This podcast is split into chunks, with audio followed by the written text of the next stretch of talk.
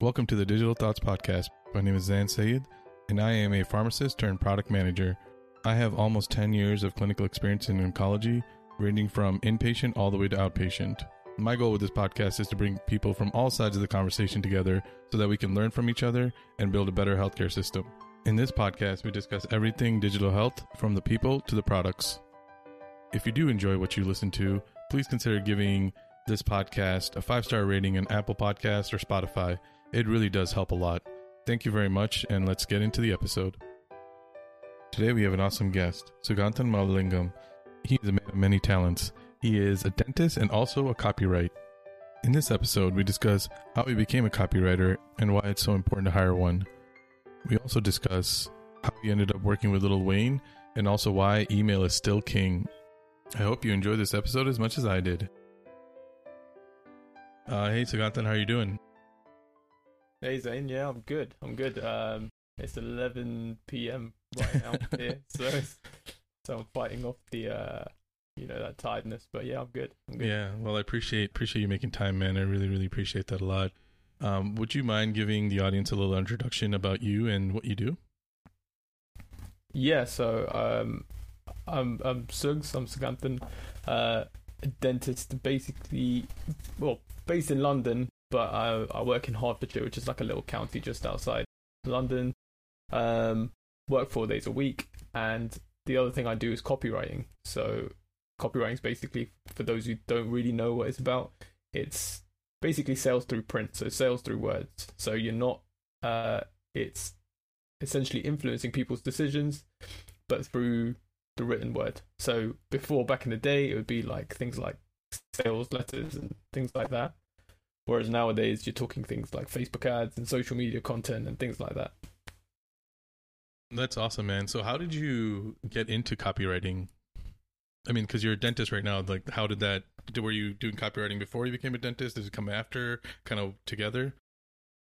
I think I probably had like the stereotypical Asian uh, upbringing, whereas like I was, I was definitely into writing as a kid, right? Like that was my thing. I loved English. English was probably my like favorite subject at school. But classic Asian parents, it's like, what the hell are you gonna do with English? So it's like, okay, cool. Um, stumbled into dentistry, which is its own long story in itself. And then um, I've always written, right? So like writing stories, I was writing music, poems, things like that. And then I think it was probably yeah, it was early last year, so early 2022. I was kind of like, okay, I was doing all these these writing projects, but I wasn't doing it for any sort of like monetary purpose. It was just like, okay, cool. I just want to see how it works. Like, just create for the sake of creating. And then literally, I mean, there's lit. I, I literally googled like, okay, how can you make money from writing? Like that was that was it. And copywriting was like one of the first things that came up. And then I just kind of went down the rabbit hole. Um, but I think a lot of the stuff that people see about copywriting now, which I didn't realize at the time, is that like it's one of those. I think some people perceive it as like a get rich quick thing, like like drop shipping or Amazon FBA or like that kind of thing. Whereas when I got into it, it seemed a lot more like there's an art form to it. There's a lot more creativity to it. Whereas there are, you know, scammy people in the space in the same way there are with any other space, right?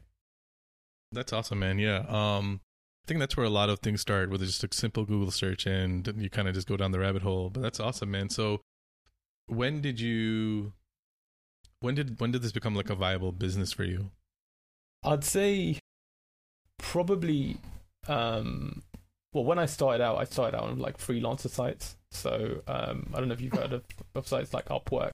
So that was like where I got my first few jobs and I was literally getting paid like absolute garbage. Like, um, you know, you know, it, to be honest with you, when I first got into it, it wasn't. I wasn't trying to outpace what I earned as a dentist. You know, I'm, I'm doing okay. It wasn't like a desperation money grab kind of thing. It was just a way to kind of facilitate my creativity, but also generate money from it. So it was like, um, and generate a business out of it. So I think probably the I'd say when I really first started picking up pace was like summer Okay. 2022. That's when things started really picking up in terms of I was getting clients word of mouth.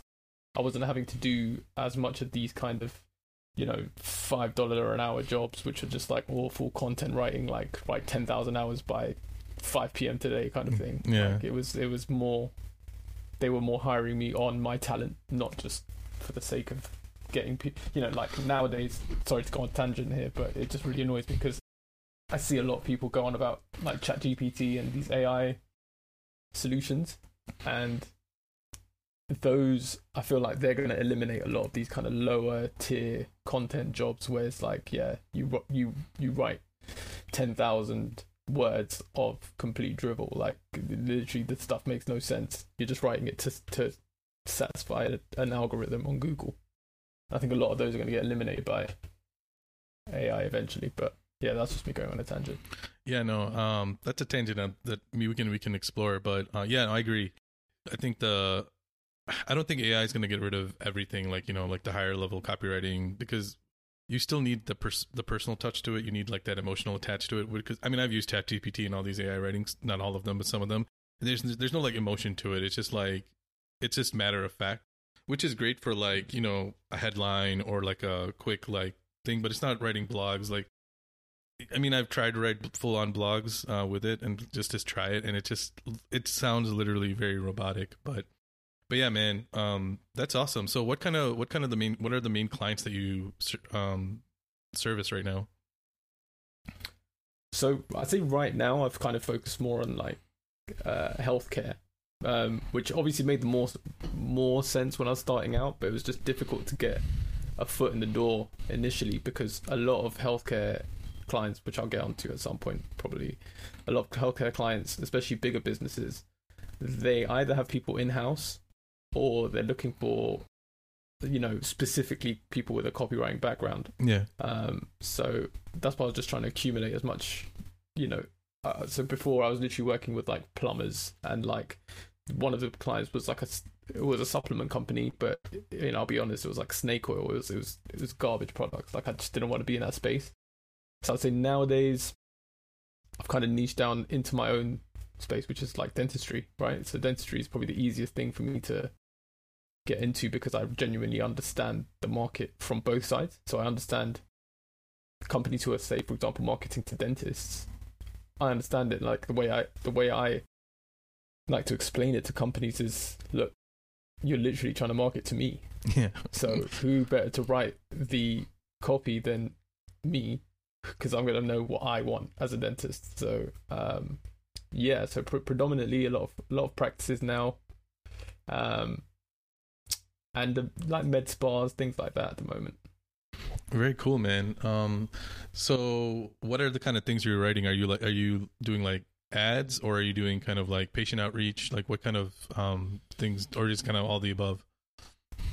Yeah, pretty much. I'll, I'll be honest. At the moment, it's I'm probably a bit more of a jack of all trades. So a lot of I'd say my specialty is probably email marketing and um, like funnels. So things like uh, landing pages and things like that for for SaaS companies. That's what I'm kind of trying to niche down into. So like going into 2023, that's what I want to try and focus more on because as much as I love the variety of being like a jack of all trades and writing a bit of uh, you know, emails and landing pages and Facebook ads. I love doing a little bit of everything, but ultimately, I think to master a specific thing is a lot more valuable to businesses.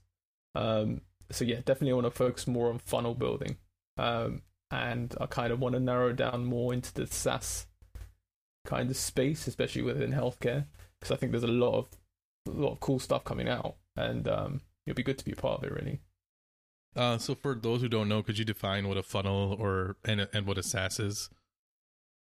Oh yeah, yeah, of course. So SaaS is um, basically software as a service. So a lot of companies like um, that are basically offering solutions. So for example, within dentistry, um, one of the big ones is is like uh, client management systems. So say for example, as a, as a dentist, you might have, let's say hypothetically, you have ten thousand patients on your database.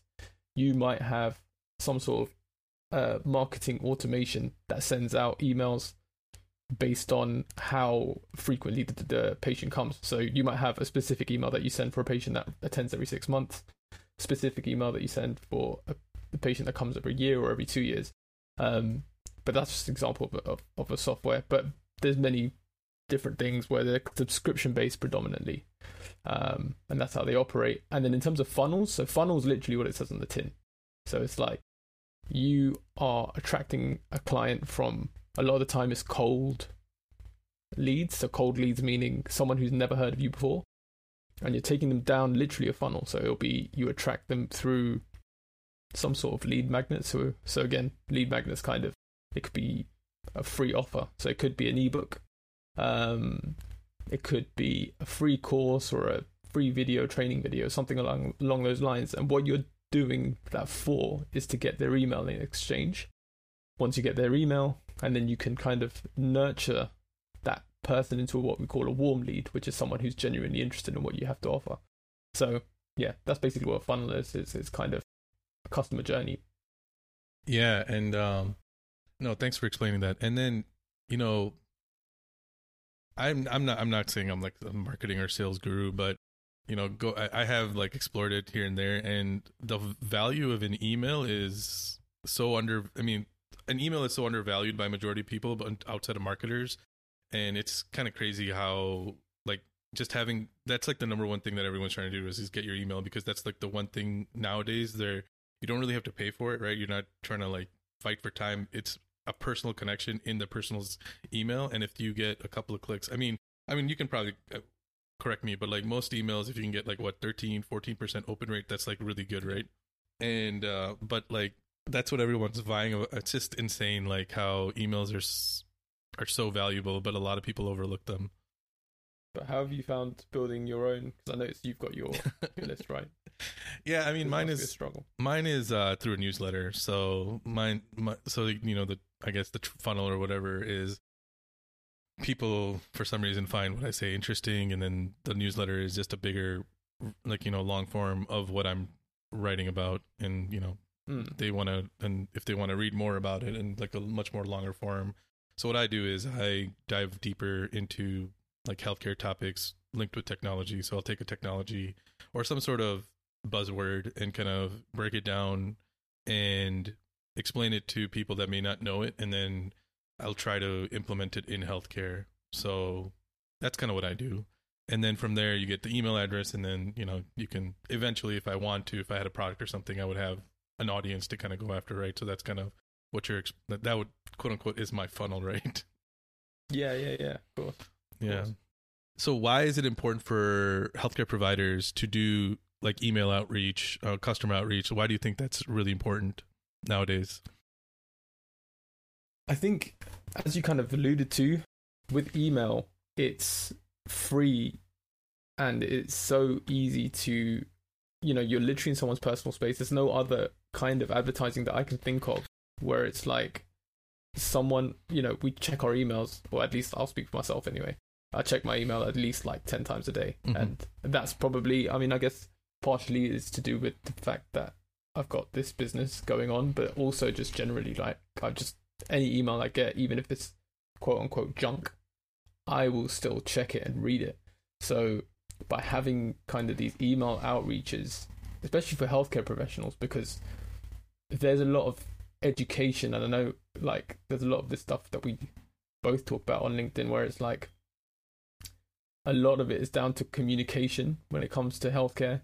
Um, and the easiest way to get that message across is right in someone's inbox, right? Like when they're in your surgery or in your in your bay or or practice, whatever it may be.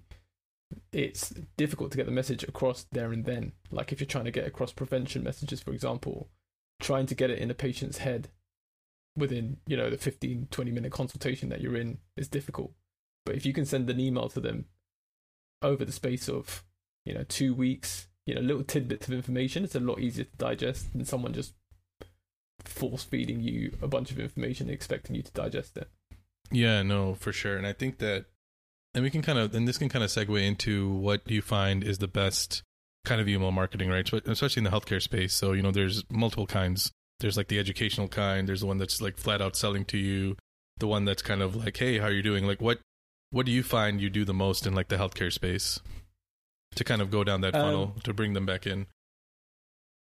I tend to so I think with a lot of healthcare, it depends on what the the, the particular industry is. So, for example, say for example with me in, in dentistry, if it's a dental practice, for instance, I prefer the more educational kind of content. So the kind of flows. So by flow, I mean often when you're doing email marketing, you might want to send out a sequence of emails. So it's not often you just send out just one email um, and that's it. You might want to send out a sequence of emails that might be about the same topic or might run along the same thread, um, but it's explaining the same kind of thing. But in in the education, there is an element of selling, and that's where copywriting comes in. It's it's kind of you are educating, but at the end of it, there's a there's a there's a sell.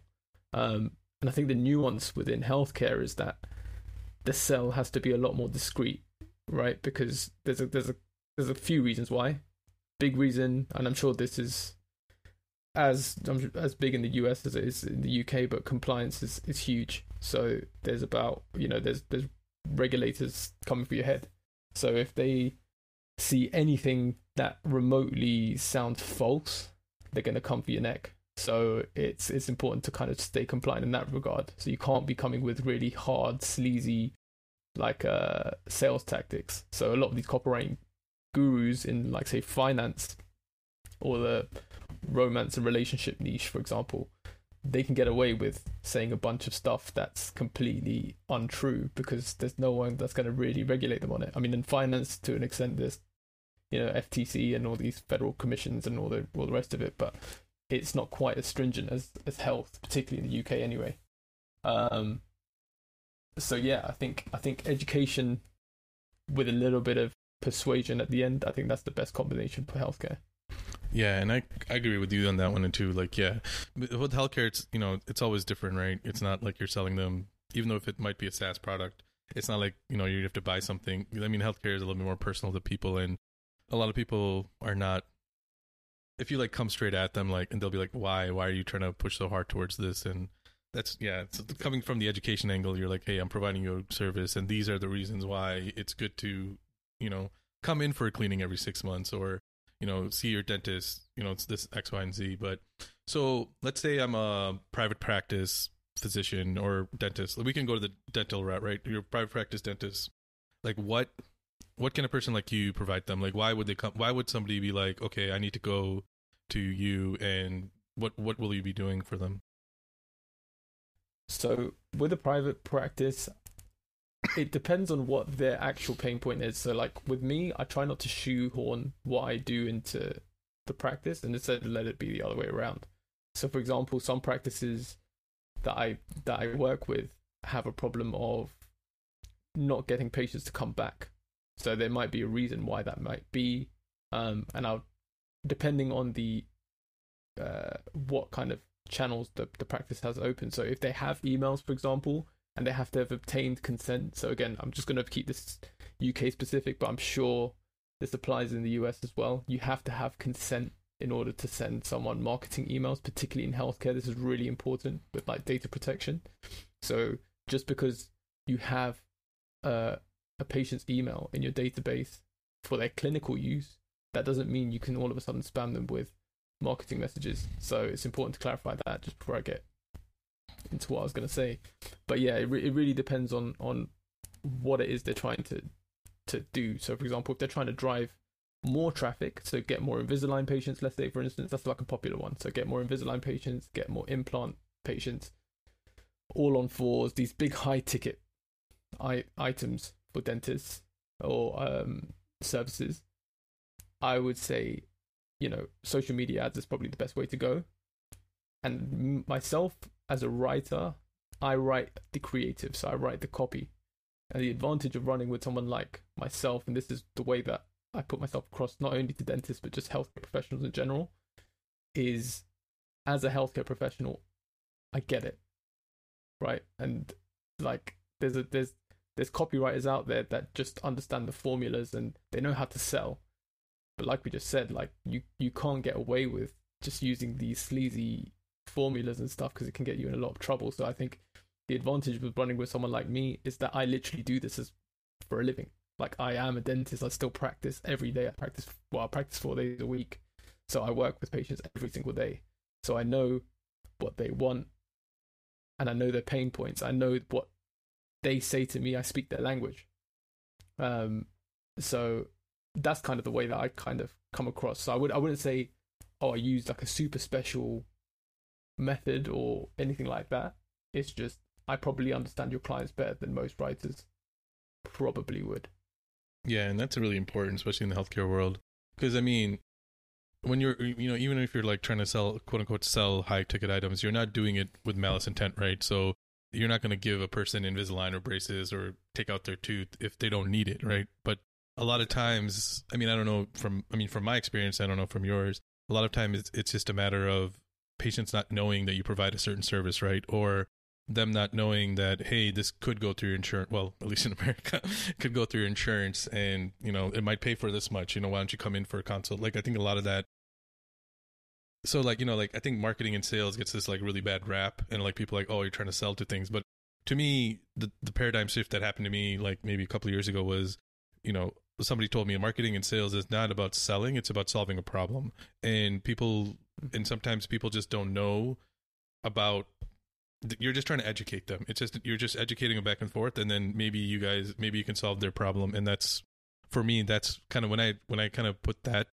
when i kind of looked through that lens it kind of got not kind of it got a lot easier not only better for me but also easier because i was like okay yeah i'm just educating them and if if they want it they'll come they'll do it if not then whatever you know i'll just kind of move on to the next person Yeah, I think you're you're completely right there. Like the the backlash.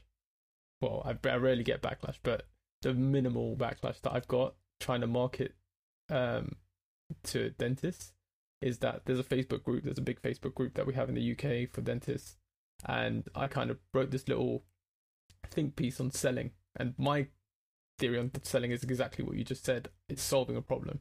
I don't think selling is this sleazy thing, and that that you're trying to push on someone. You know, you shouldn't be trying to push. That's the whole point. That's sleazy selling to me. That's unethical selling. It's like trying to push something on someone that you know they don't need or they don't want.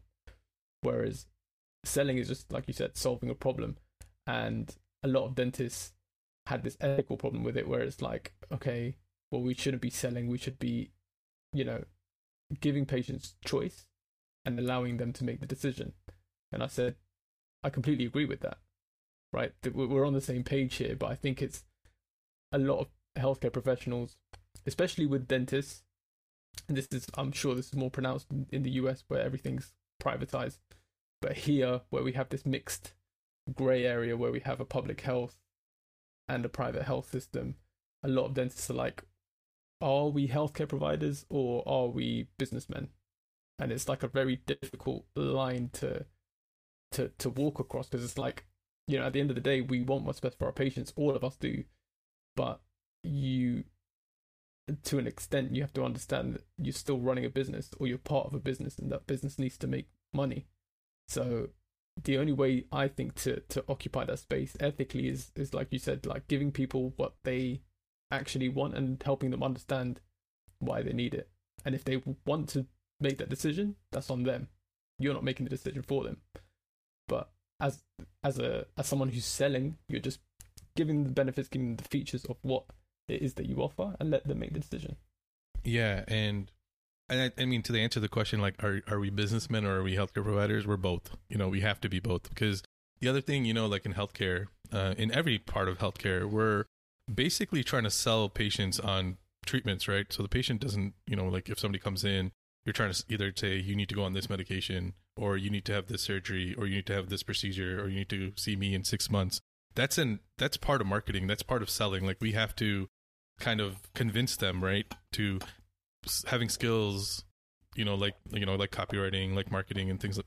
Well, in the end, only helps us get our message across, and not not to force them in a way, but like it's all about communication. It's all about education. Like if you're not able to get your point across to them, and they say no to you, and you know that's the right thing to do, like for them to do that, then honestly, that's on you, not on the patient, because you didn't really, you didn't really portray why it was so important. You just probably gave them the thing, and they said, okay, fine, whatever. I'm not going to do this right now.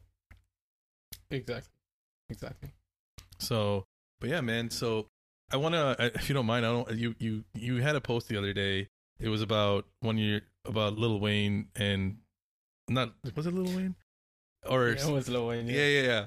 Uh, do you mind kind of going to that story? It was kind of a I really like the story and I, you know kind of share it with uh, with the audience.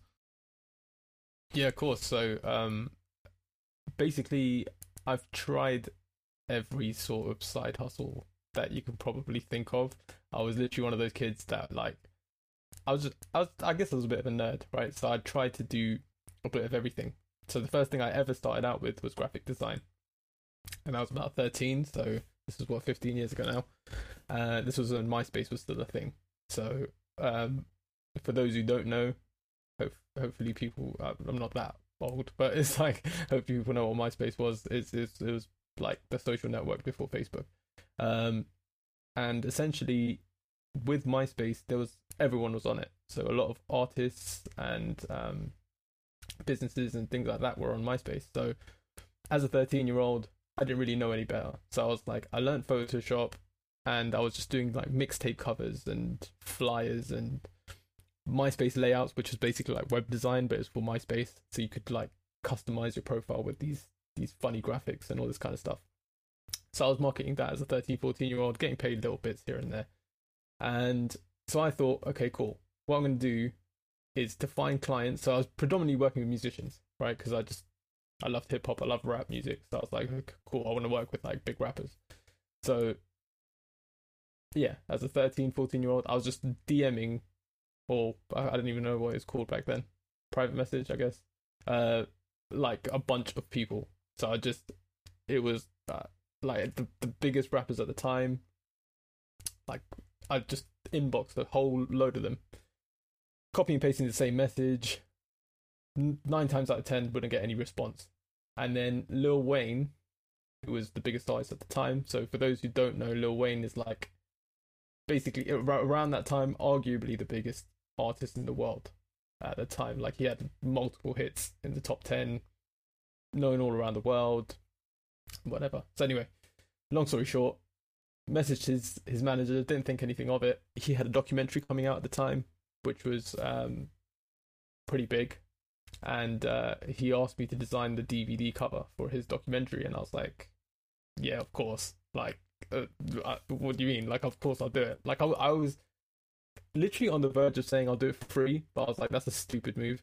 So I was like, okay, cool. Let me play it cool.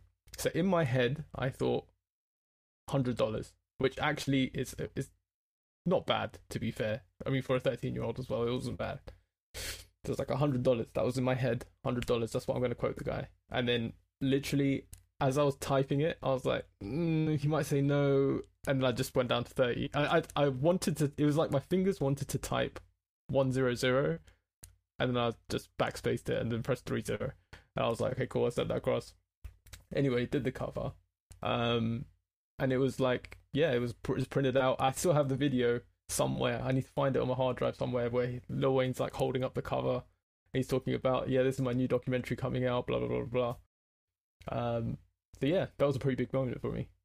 That's pretty awesome, man. Um, yeah, I, I mean, you bring up a, and also that story brings up a good point of knowing your value and you know going down. Is that is there? Do you have some advice as to, or like anything that you did to kind of get over that? You know, putting instead of putting the hundred dollars, putting the thirty dollars. You know, as you're as you're kind of growing your business, it's something that I struggle with a lot of. I think a lot of healthcare professionals just struggle with in general is because we I feel like most of us will do anything for free because that's just the way we're wired. I think we got into healthcare. Uh, I think it it it brings a certain type of person into it, for better or for worse. I'm not saying we're better than anyone or whatever, but it, there's like a certain mindset that we have when we come in.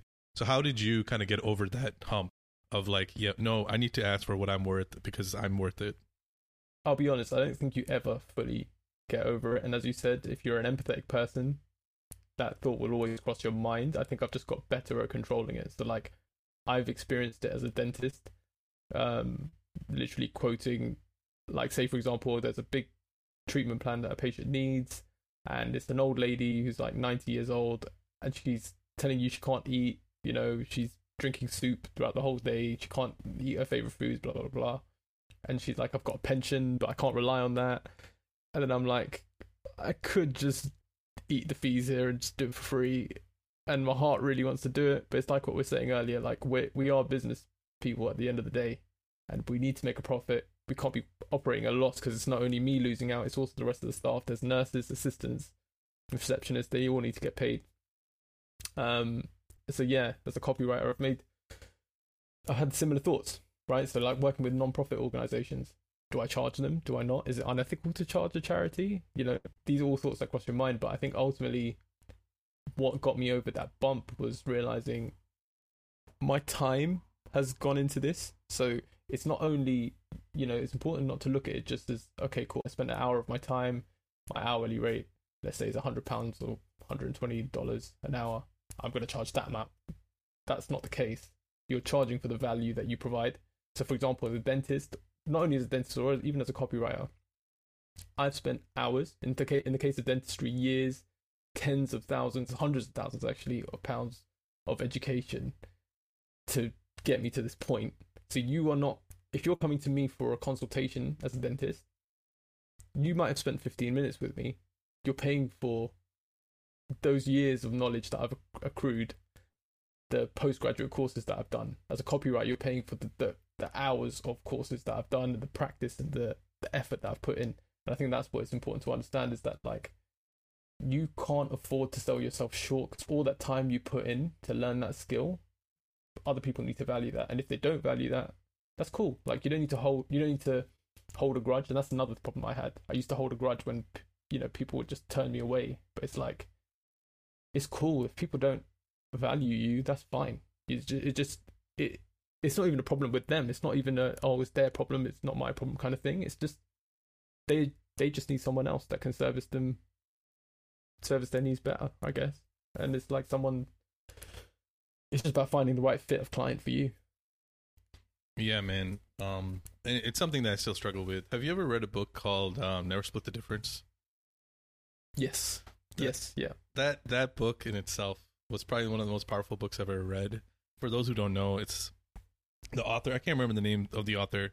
I'll probably I'll link it in the show notes below. But uh, basically, he was not basically he was a FBI um, hostage negotiator, and he was writing this book about how to negotiate and never splitting the difference. And the one part of that book that I really that really like caught my eye was there was an exercise where there were I think there were like two two groups and they had to like sell something to each other. It was like a dollar and they had to like sell something to each other and whoever had the most won, right? so people were like feeling bad about asking for too much money. And then he says if they agree to pay the price, that means that they're okay with paying that price. So whether it was like, you know, $3,000, $100, whatever, it's if they agree to it, you don't have to feel bad because they agree to it. And that I don't know why, I mean it's such a simple thing, but I don't know why like reading that and I read that book multiple times. Reading that was like kind of life-changing for me. I'm like, yeah, that's true. Like even when I'm like when somebody's when I when I go up to a price, it's usually because I can afford it, or I. I mean, there's some cases. Obviously, I'm not saying like screw people over, but usually in most cases they can afford they they are willing to go up to that point and yeah but whoever is if anyone's having problems in negotiating whatever that's a great book to start with because honestly i would say that's one of the i would say that was a life-changing book for me no you're, you're really right i mean even even on the other like if you are to flip it on yourself as a consumer you place the value on on things you place value on things that other people might not so for example I was thinking about this the other day.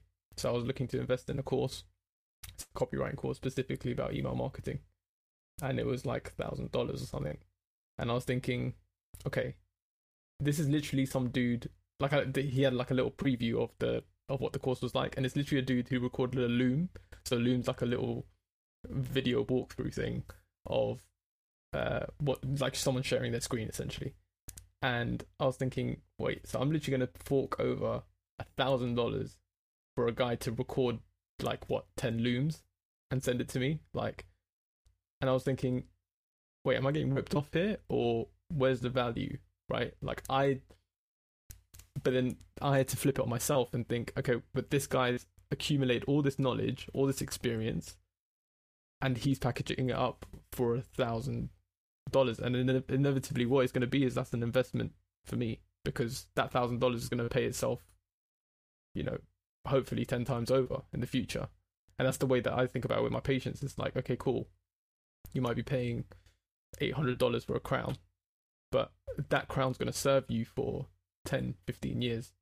So when you really think about it, you know, I don't know how much tires are over there, but like a tire here is like two hundred pounds to get fixed, but it's eight hundred pounds to fix your tooth. A tire will give way after about two, three years. You have to get it replaced. No one flinches. No one, no one bats an eyelid. Your mechanic tells you you need tires fixed, tires replaced three years later. You're like, all right, cool. Your dentist tells you you need a, you need a crown and it costs 800 but that that crown could help you for 10 15 years. You're going to need it for the rest of your life. You want to enjoy a steak. You want to enjoy your apples. You want to enjoy your food and enjoy a pain free life.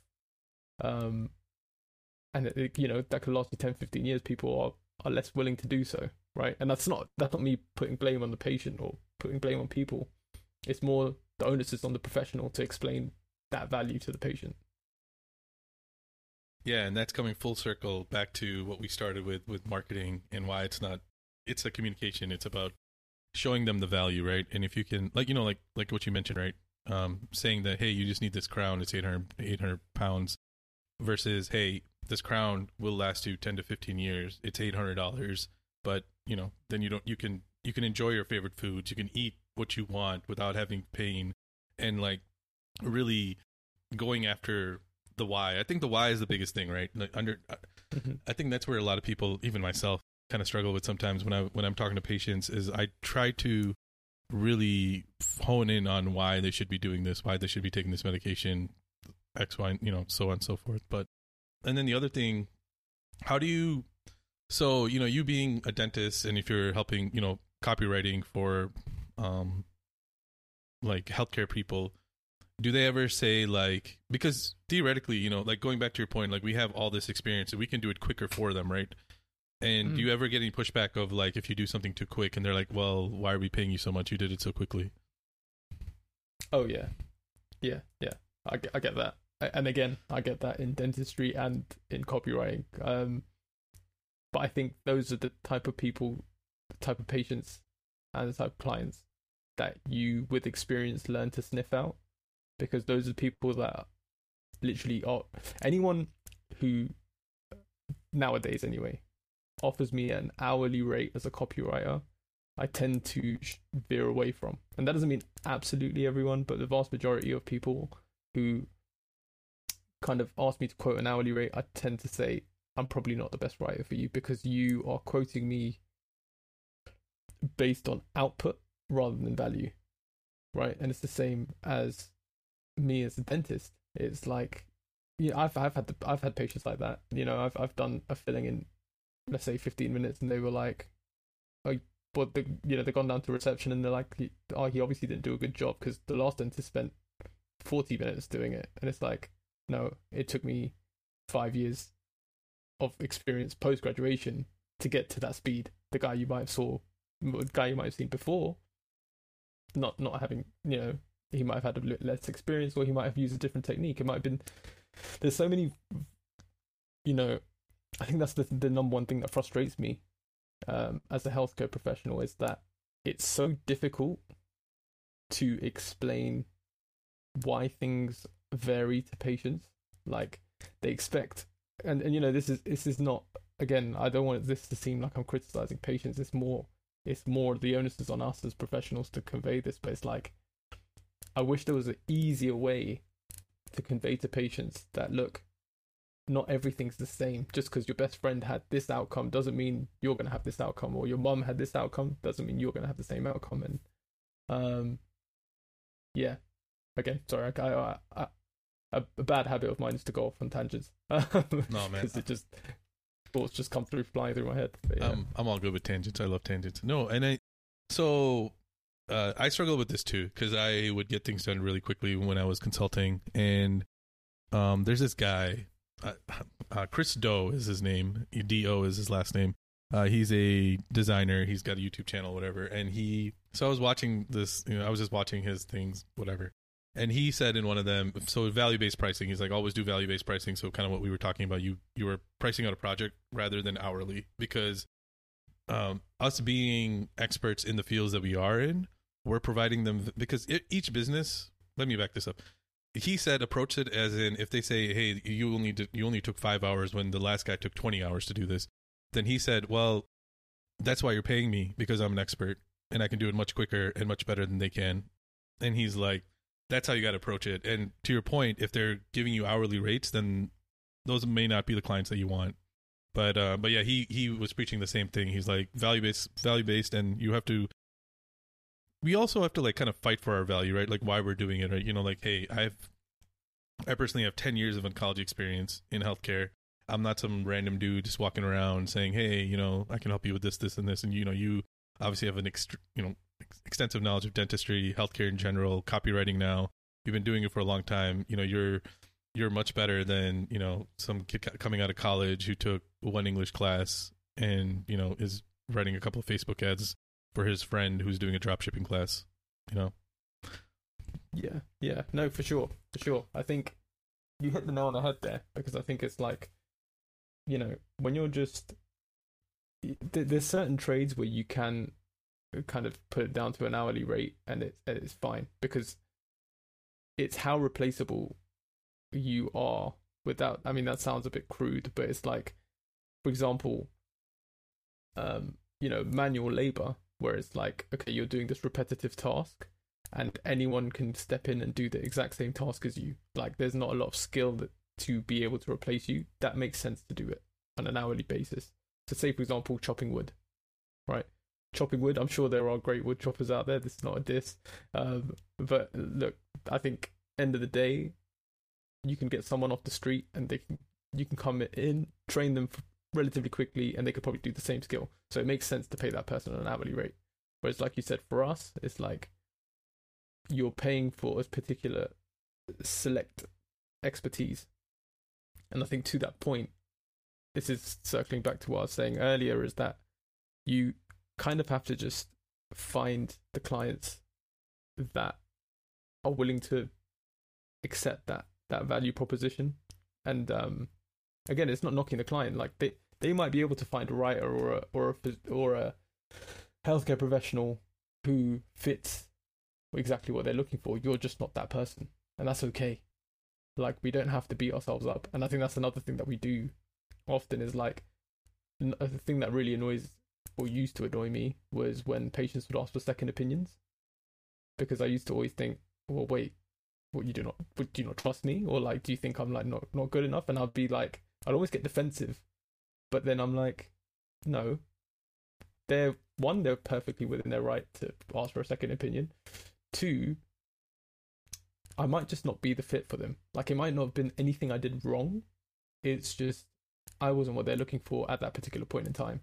Um and I think it's just an important mindset shift for us all to have um, even for our own mental health, because sometimes it is really hard being in healthcare. Like you're dealing with people, you're dealing with people with expectations that are often higher than you're able to meet, and um, yeah, it's easy to beat yourself up.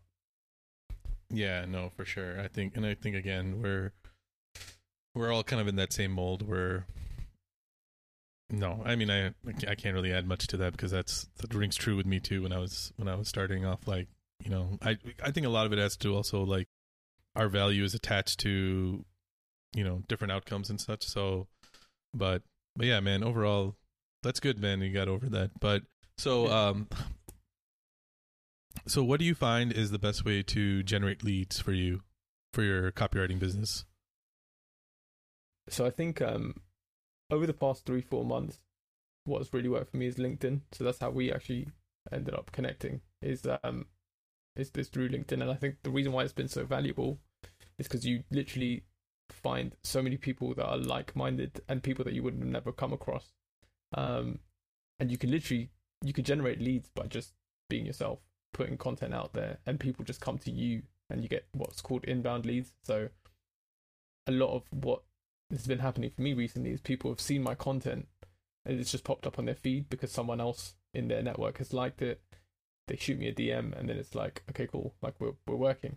But it's not like i get i get millions of likes. You know, I, I don't get a lot of likes, and that used to annoy me initially because I was I still had that old social media mindset of like, oh, I'm not getting enough likes for this post. Like, I need to write something that's going to go viral. But yeah, I found that's helped a lot. I still stand by the fact. Same way I got Lil Wayne as a client. I th- I think I still stand by this 15 years later. I think cold outreach is is always number one. That's always going to win, no matter what service I offer. Um, it's always the best way to get people to get leads. I mean, get leads to come in. Um, and I use cold email a lot. So clients that I really want to work with, I spend, you know, if it's a client I really, really want to work with, I'll spend half an hour, 45 minutes drafting a proposal. And yeah, it's a gamble, right? Like sometimes you will get rejected or you will just get airtime. Like no one will respond to you. You'll send five follow ups. No one will get back to you. And it's, it's part of the game. You just got to charge it to the game. Yeah, man, that's that's great. So I want to go touch on the cold email thing. So what do you cold email is something that I think I mean scares the, scares the living daylights out of me too for the reasons you mentioned, like being unread, and then I guess I have a two part question. A, what do you find in your cold email that kind of is a pattern break? Like, how do you kind of get people like the ones that have been most successful? Has it been like how, what have you in, included in the cold email? And then two, how many follow ups is too many follow ups? okay, um, that's an interesting question actually.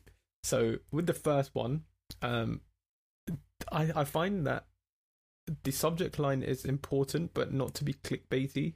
Um, I think a lot of people, including myself, get frustrated when you see an email. There's a subject line, and then the the body of the email is completely unrelated. Like even if you come with the best possible proposal ever, uh, it's an instant turn off if someone's been misled. So I think coming with a you know don't overthink the the subject line, um, and also don't don't Google best subject lines to use for cold emails because they're all trash. I've tried them. Trust me, I've done I've done I've done the research for you. Um, it, it they all don't work. So quick question or like, hey, quick question about blah blah blah. It it, it doesn't work too well. Um, I find being just I know this sounds almost a bit cliche and a bit boring, but literally being genuine and expressing interest in what their business is about. I think when you're just trying to, when it looks like okay, I'm just trying to get something out of you, it's it, yeah, that doesn't work. But often what I'll do is, um, so again, kind of going on a little bit of a tangent, but it is related. You mentioned um, the Never Split the Difference book, another book that I would really recommend everyone to read, uh, particularly if you just got any sort of business or like you're marketing anything. It's, it's a book called Hundred Million Dollar Offers by Alex Hormozi. Um, that is, I think most people that have read that book have been like, yeah, that's that's like changed the game for me. Um, and it, and it has for me as well. Like, so with my cold emails, I use that a lot to help my cold emails, like generating an offer that people would feel silly saying no to. Um, yeah. Yeah, I, I just read that book. Also, it's only ninety nine cents, so you almost exactly dumb.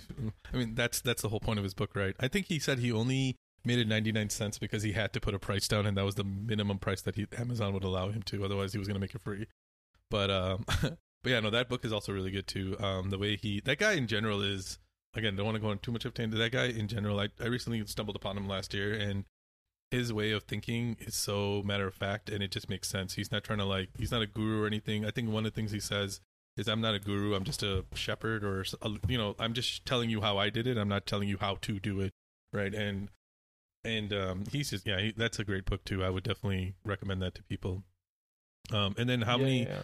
And then how many um, follow ups? There's too much. Yeah, when when are you like, okay, yeah, this this person probably, I should probably give up on this guy, this person. so I would say pro tip that's worked for me um, is having a spreadsheet with the people that you've reached out to.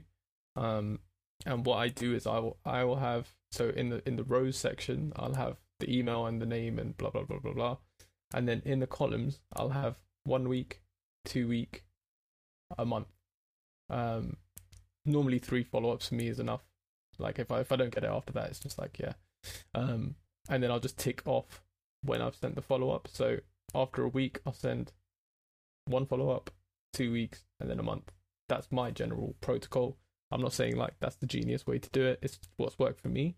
Um, I feel like you've also got to understand some people just are really bad with checking their emails. So I think it's important not to get disheartened. Like, you know, sometimes you can end up in spam, which is uh, another tip I'd probably give people is if you're going to send cold emails, I'd strongly suggest getting another domain. So if you don't use your own personal email, that is probably best. So personally, I don't I don't use my actual personal copywriting email when I send cold emails. What I do, this is probably going to get a bit technical, but anyway, um, it's it's valuable for anyone who's trying to send cold emails on a mass basis. This is this is definitely useful information. You want to have a domain that is closely linked to perhaps your your real domain. So, say for example, it's uh, xyz.com. You might go, uh, you might get another domain which is xxyz.com, and that will redirect to your original domain. So even if someone you you send the email and someone wants to search the email that you sent from, it will still redirect to your original domain. Now, the point of that is a lot of uh, these email providers, so people like Gmail and Hotmail, um, uh, Yahoo, a lot of these big guys, they have what are called deliverability checkers. So if they discover that either you're sending out too many emails that are like have spam keywords in them, or like uh, there's loads of different reasons why they might blacklist you, you can end up in people's spam. And then obviously, if you end up in people's spam, that's it. You're done. You you you, you could write the best proposal ever. You're never going to get seen. So, yeah. Uh, the advantage of using an alternate domain is that even if that gets burnt out, you could just start a new one, right? But if you burn out your actual domain, not only does that kill your cold outreach, it also kills your ability to communicate with your clients because your clients aren't getting your emails because you've just sent spammy emails by accident. Like I'm sure no one intends to send spam to people, but you might have just someone might have clicked you as spam, or someone who's received your cold outreach has marked you as spam. You just get maybe three, four clients that do the same thing, or potential clients that do the same thing, and then all of a sudden you're you're marked as spam for life. That's actually a really amazing tip. I would have never thought of that at all. Um, that's that's crazy. Uh, one more question I want to ask you is the sensationalization. So you were kind of talking about how this is not getting enough likes. This is not getting, you know, like the sensationalized titles and stuff. Like when, how do you toe that line between because you you do need to create a pattern break or some sort of thing to capture people, right? When, mm. how do you toe that line between sensationalization and like clickbaity stuff versus I want them to stop and click on this? Like, how do you personally do that? Oh, are we talking about social media or with cold outreach? For cold outreach, social media, copywriting, whatever you're doing, right? You know, even if, when you're copywriting for people, you need the the whole point is to make them stop and read it, right? Mm. Whether it be an ad or you know, flyer or something. Like how how do you kind of toe that line? So there's it's an interesting question, really. I I find um it should be you can use clickbaity stuff it's not it's not that I, I have a problem with it. I just think it has to be related with the message that you're giving. So, for example, what I often do so personally one of the skills that I think I have is telling stories in my writing. So I find that works for me. So I like to start with like a like an attractive thing that's going to tell you a story and you're going to follow my story all the way to the end and in in going back full circle again, in following that story, I'm educating you, but then I'm also kind of persuading you. So I'm doing entertaining and I'm selling, and I think that's the best way to do it. So with social media, I find that that works a lot. But even with even with cold outreach, like telling a story of some sort, and it doesn't need to be a long story, but just something that's going to make someone seem like, okay, I want to kind of know more, is is is cool. But I think it's just making up but I think it's just what bothers me is like um trying to use a, a good example here. Actually, let's let's use so so I get access to my practice email, right? So I can see what people are sending to us. So I get a lot of SEO agencies and paper lead and Facebook ad agencies that will message our practice and be like, "Oh, we'll generate a hundred Invisalign. Uh, no, uh, no, no, yeah, we'll generate a hundred Invisalign ads or we'll pay you ten thousand dollars, and it's like that's the subject line, and it's it's they might be it might be true, like they might very well do that, but it's so out of the ordinary, and it's so like it just comes off so scammy that I don't even want to open that. Like I don't have the intrigue to open that. It's got to be something realistic, and I think that's the most important thing. Is like you can be sensational, but make it somewhat realistic that someone would actually believe the, the statistics that you're putting out there. Um, and the other thing I really hate is like, and, and this is what a lot of copywriting gurus will would advise people to do is like, be a bit, I guess, brash. So be like, I've got, I've literally got copyright friends that do this. They'll be like, the subject line will be like, you're you're leaving money on the table, and it's like, oh come on, man, like it's it's just a bit corny. Yeah, man. Um, that's that's interesting, but um, yeah, let's. How I guess we can end this this whole conversation with what kind of what kind of advice do you have? Would would you have given yourself when before you started down this journey?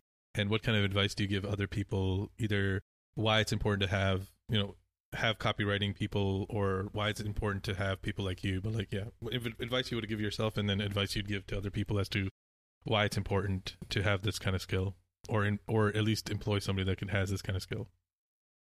I think advice i would have given myself starting out is probably the advice i would have given myself 15 years ago when i did that job. So just value myself. Like i did a lot of i've I think the biggest mistakes I made as a copywriter starting out was not valuing myself enough. And I was, you know, part of it is needed. Like you do need to start from the bottom. You can't demand, you know, really high rates when you don't have the social proof to back you up, and that's that's cool. But I think you need to value yourself enough to know what your minimum is. Like I was just taking anything and everything that I could get, whereas now I know exactly what I want. So I think you need to be clear with what you want and that's probably what i tell myself at the beginning is like okay be clear in exactly what i'm trying to achieve and what clients i'm trying to work with. And if it so if if it so happens that okay it takes me two months to land a client so be it right? It doesn't mean i need to you know be desperate for to try and get clients for any reason. And i, th- I think that's that's just done for anyone who's trying to start out in any sort of it doesn't even need to be copywriting whatever trying to whatever thing you want to try out always just know your, own value. I think that's the most important thing and the biggest takeaway for me. Um, and in terms of why people need a copywriter, I would say, and this is not only myself, I just think every business needs a copywriter in at, at this point. Like if you don't have one, you are probably um, not communicating as best as you possibly could be. So you might be investing. A lot of businesses are investing literally tens of thousands of pounds dollars into campaigns and and social media ads and email marketing and all this kind of stuff. And it's not generating a return on investment. And nine times out of ten when i see that and a client's showing me like okay cool i've spent $20000 on facebook ads and literally barely seen a return a lot of the time it's just the creative. It's, it's what the ad is saying. It's not speaking to your customer. And that is literally what a copywriter does um, and particularly in healthcare, it's it's just, just as important. If anything, it's more important to have a skilled copywriter because, as we've touched on, you need someone who's a bit more nuanced than your average copywriter, right? You can't just have someone who's just knowledgeable in sales. I think there's a big advantage in having someone who's who's knowledgeable in healthcare and actually understands the nuances in communicating with patients and things like that. So yeah, that's probably the the biggest reasons I would say. Well, sign me up, man. No. Uh so no, that was really good. I like that a lot. I mean, um what's the best way of people reaching out to you? So you can you can find me on LinkedIn. Um so Suganthan uh Mahalingam that's a, is a long name. So it you'll probably find me if you type in SUG on um on LinkedIn and I normally pop like pop up as like the first thing. If not, the easier way to find me is my website, which is Maha Copy, so M A H A C O P Y uk, and um, yeah, you could just book in a, a, a call with me that way, and it's probably the easiest way to reach out with me. Yeah, and I'll have those things linked down down below, so um, you can click right there. But uh, th- I want to say thank you so much for your time. I know it's getting well really late there, um, but yeah, man, really appreciate the time and all the insights. I've learned a lot, so um, I think this will be really informative for the people that listen. No, thank you, man. Thank you.